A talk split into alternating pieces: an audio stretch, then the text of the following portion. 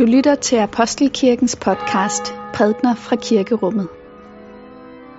Find mere information på apostelkirken.dk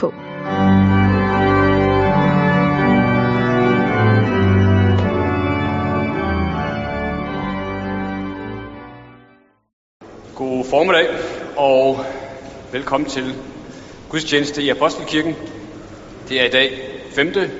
søndag efter påske, og vi skal være sammen under overskriften fuldkommen glæde, fordi Jesus i dag siger, at vi skal bede, og vi skal få fuldkommen glæde.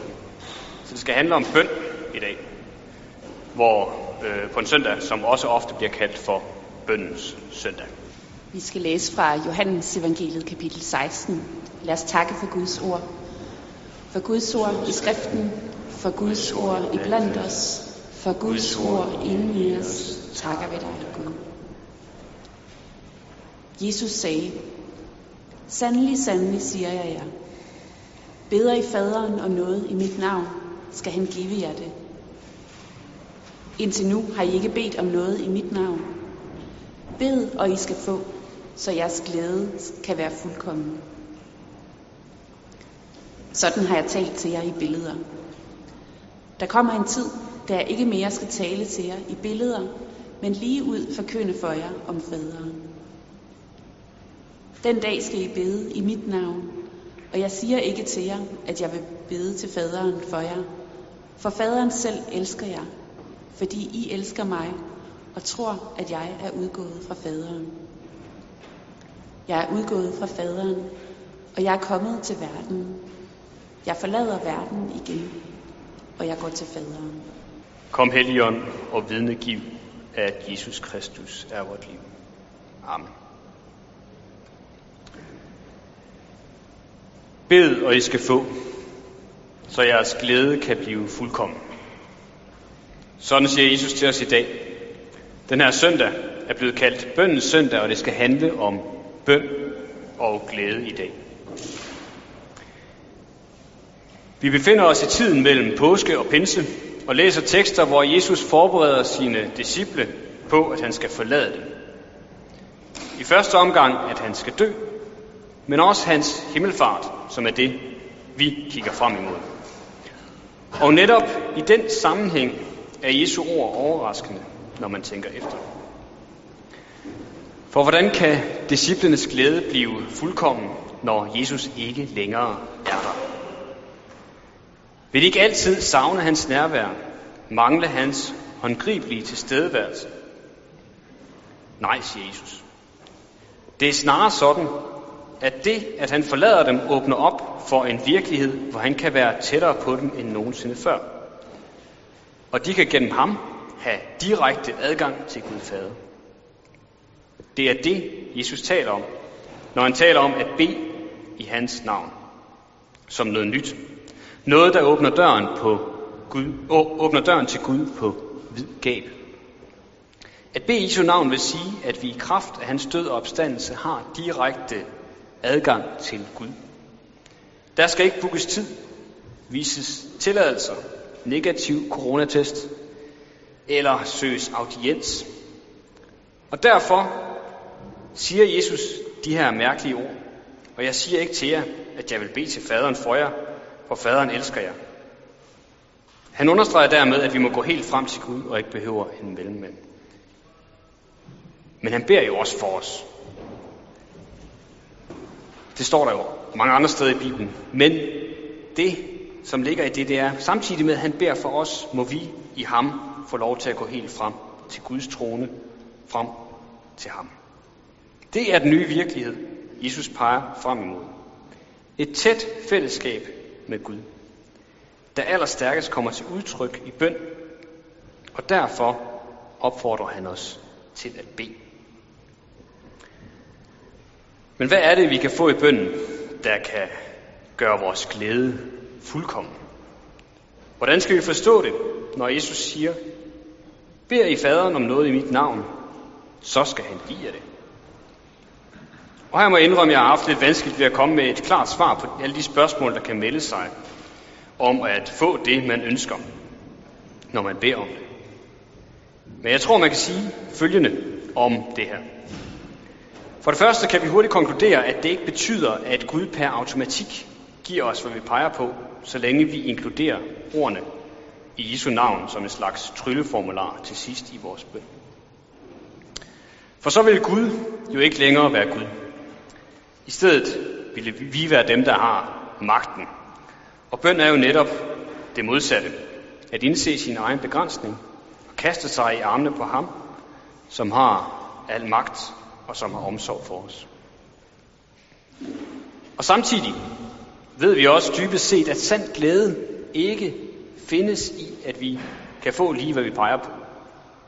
Og for det andet er erfaring, og for mange nok også en meget smertelig erfaring, så ved vi også, at Gud ikke altid giver os, hvad vi beder om. I hvert fald ikke med det samme.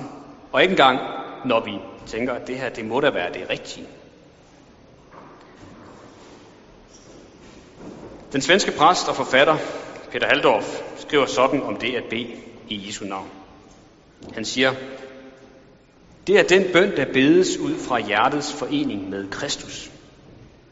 Det er et løfte, som udfordrer os til at søge den dybe fortrolighed med Jesus Kristus.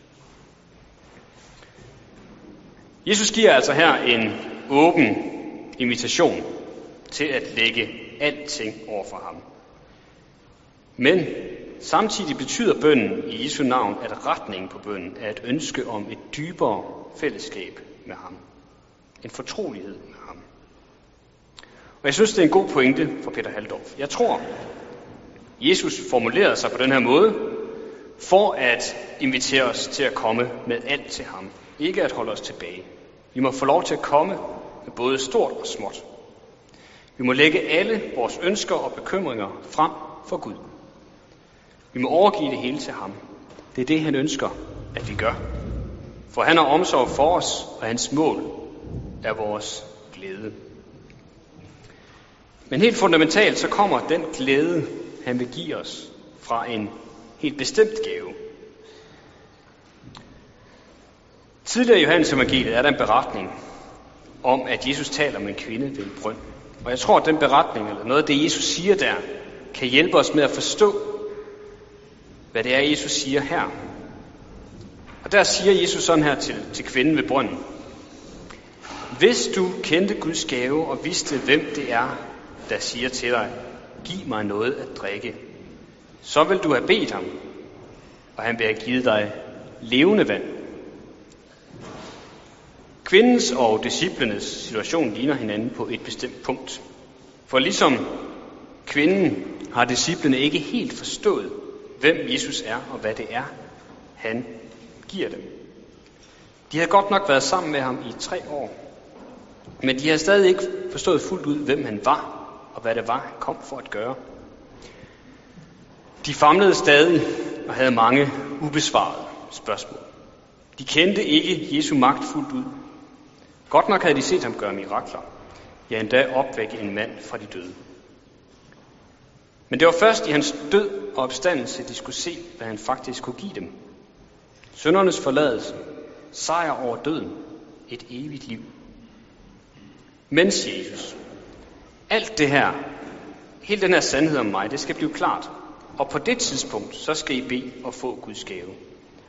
Det levende vand, som han havde sagt til kvinden. Og vand, det er jo helt basalt for livet. Vi har brug for vand for at overleve som mennesker. Og levende vand betyder, at vi ikke bare overlever, men at vi virkelig får lov til at leve. Det levende vand er kilden til den fuldkommende glæde. Og den gave, Gud vil give os, når vi beder, er Helligånden. Det levende vand. Og alle Guds gaver, så er ånden den primære. Det er ved ånden, at Jesus kan være tættere på disciplene end nogensinde før, fordi ånden er selve den treenige Guds nærvær i vores indre. Og en af åndens fremmeste opgaver er at vise os Jesus, der derigennem forklarer os Guds, og derigennem forklarer den Guds kærlighed for os. Så når Jesus i dagens tekst altså taler om et skifte videre fra at tale i billeder og så sige tingene lige ud, så sker det netop ved ånden, der peger på Jesus. Når vi taler om Gud, så kan det ofte blive noget fjernt, noget uforståeligt, noget, der er langt over vores fatteevne. For sådan er Gud. Han er langt mere, end vi kan forstå. Og vi bliver nødt til at tale om ham i, i billeder, i illustrationer, der kan hjælpe os til at forstå. Men i Jesus er Gud ikke længere et, et billede eller en illustration. Han er en realitet. I Jesus blev Gud menneske. Og i sit liv, og særligt i sin død opstandelse, viste han os, hvem Gud er. At Gud elsker os, gik i døden for os og overvandt døden for os.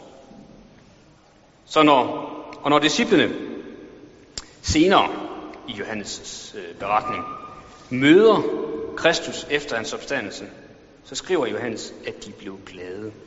Der får de glæden, fordi der bliver det klart for dem, alt det, som de ikke forstod før. Det bliver klart, hvad der skete i hans døde opstandelse. Og siden skulle de ved åndens hjælp se det hele endnu klarere. Og sådan er det også for os. Ved åndens hjælp bliver bønden det, som gør, at vi ser tingene klarere. Og Tim Keller, som er præst i New York, skriver sådan her om bøn. Bønden sætter tingene i perspektiv og viser os det store billede. Hæver os op over alle de stressede detaljer og giver os et nyt udsyn over, hvor vi faktisk er. Bønden er simpelthen den måde, som alt det, vi tror på, og som Kristus har vundet for os, bliver til en kraft i vores liv. Bøn er den måde, som sandheden arbejder i vores hjerter for at skabe nye instinkter, reflekser og tilbøjeligheder. I bønden bliver vores forholdsvis abstrakte kendskab til Gud eksistentielt virkeligt for os. Vi tror ikke bare på Guds kærlighed. Vi fornemmer hans storhed. Vi tror ikke bare, at han elsker os. Vi oplever, at vores hjerter bliver oversvømmet af Guds kærlighed. Alt det sker, fordi ånden viser os hen til Jesus i bønden. Når vi kommer til Gud i bønden, nærmer vi os ikke et uigennemtrængeligt, fjernt mysterium. Vi nærmer os en Gud, som vi må kalde vores far, og som har vist os sit ansigt i Jesus Kristus. Og det er kraft af den åbenbaring, at bønden kan blive kilden til den fuldkommende glæde. Også når vi ikke forstår, hvorfor Gud ikke umiddelbart handler efter vores ønsker. For i Kristus har Gud konkret vist os, at vi kan have tillid til, at han virkelig elsker os og vil give os alt godt. Så altså selvom vi ikke umiddelbart ser Guds godhed i verden og i vores liv, så kan vi stole på, at Gud vil os det godt. Det kan vi, fordi Jesus i Gud blev menneske i rum og tid. Og hans liv og død og opstandelse er virkelige begivenheder. Begivenheder, der kan trøste og bære os.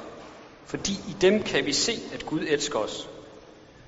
Og i opstandelsen kan vi se, at der findes en sejr over døden. Der findes et grundlag for håbet om, at Gud en dag vil gøre alting nyt. Det er ikke bare ønsketænkning. Det er sket i virkeligheden, og det peger frem mod en, en opstandelsesvirkelighed for os. Så svaret på spørgsmålet, hvordan kan disciplenes glæde være fuldkommende, når, de ikke, når Jesus ikke længere er der? Hvordan kan vores glæde være fuldkommen? Det er ved, at vi træder ind i bønden, der er fri adgang til Gud, og der ved åndens hjælp se Kristus og have fællesskab med ham, som er kilden til den fuldkommende glæde. Og den virkelighed, at Jesus åbenbarer Guds kærlighed for os, den ønsker ånden at minde os om, når vi opsøger Gud i bønden, og derigennem kan vores glæde blive fuldkommen. Er at være faderen og sønnen og helligånden, som det var i begyndelsen, således også nu og altid og i al evighed. Lad os bede. Himmelske Far, Tak, at du sendte din søn til verden for at vise os din kærlighed. Tak, Kristus, at du lærer os om bønden, og lærer os, at vi må komme til Gud med alt, hvad vi har. Send Helligånden i vores hjerter, så vi må se dig klart for os og blive mindet om Guds store kærlighed og godhed. Amen.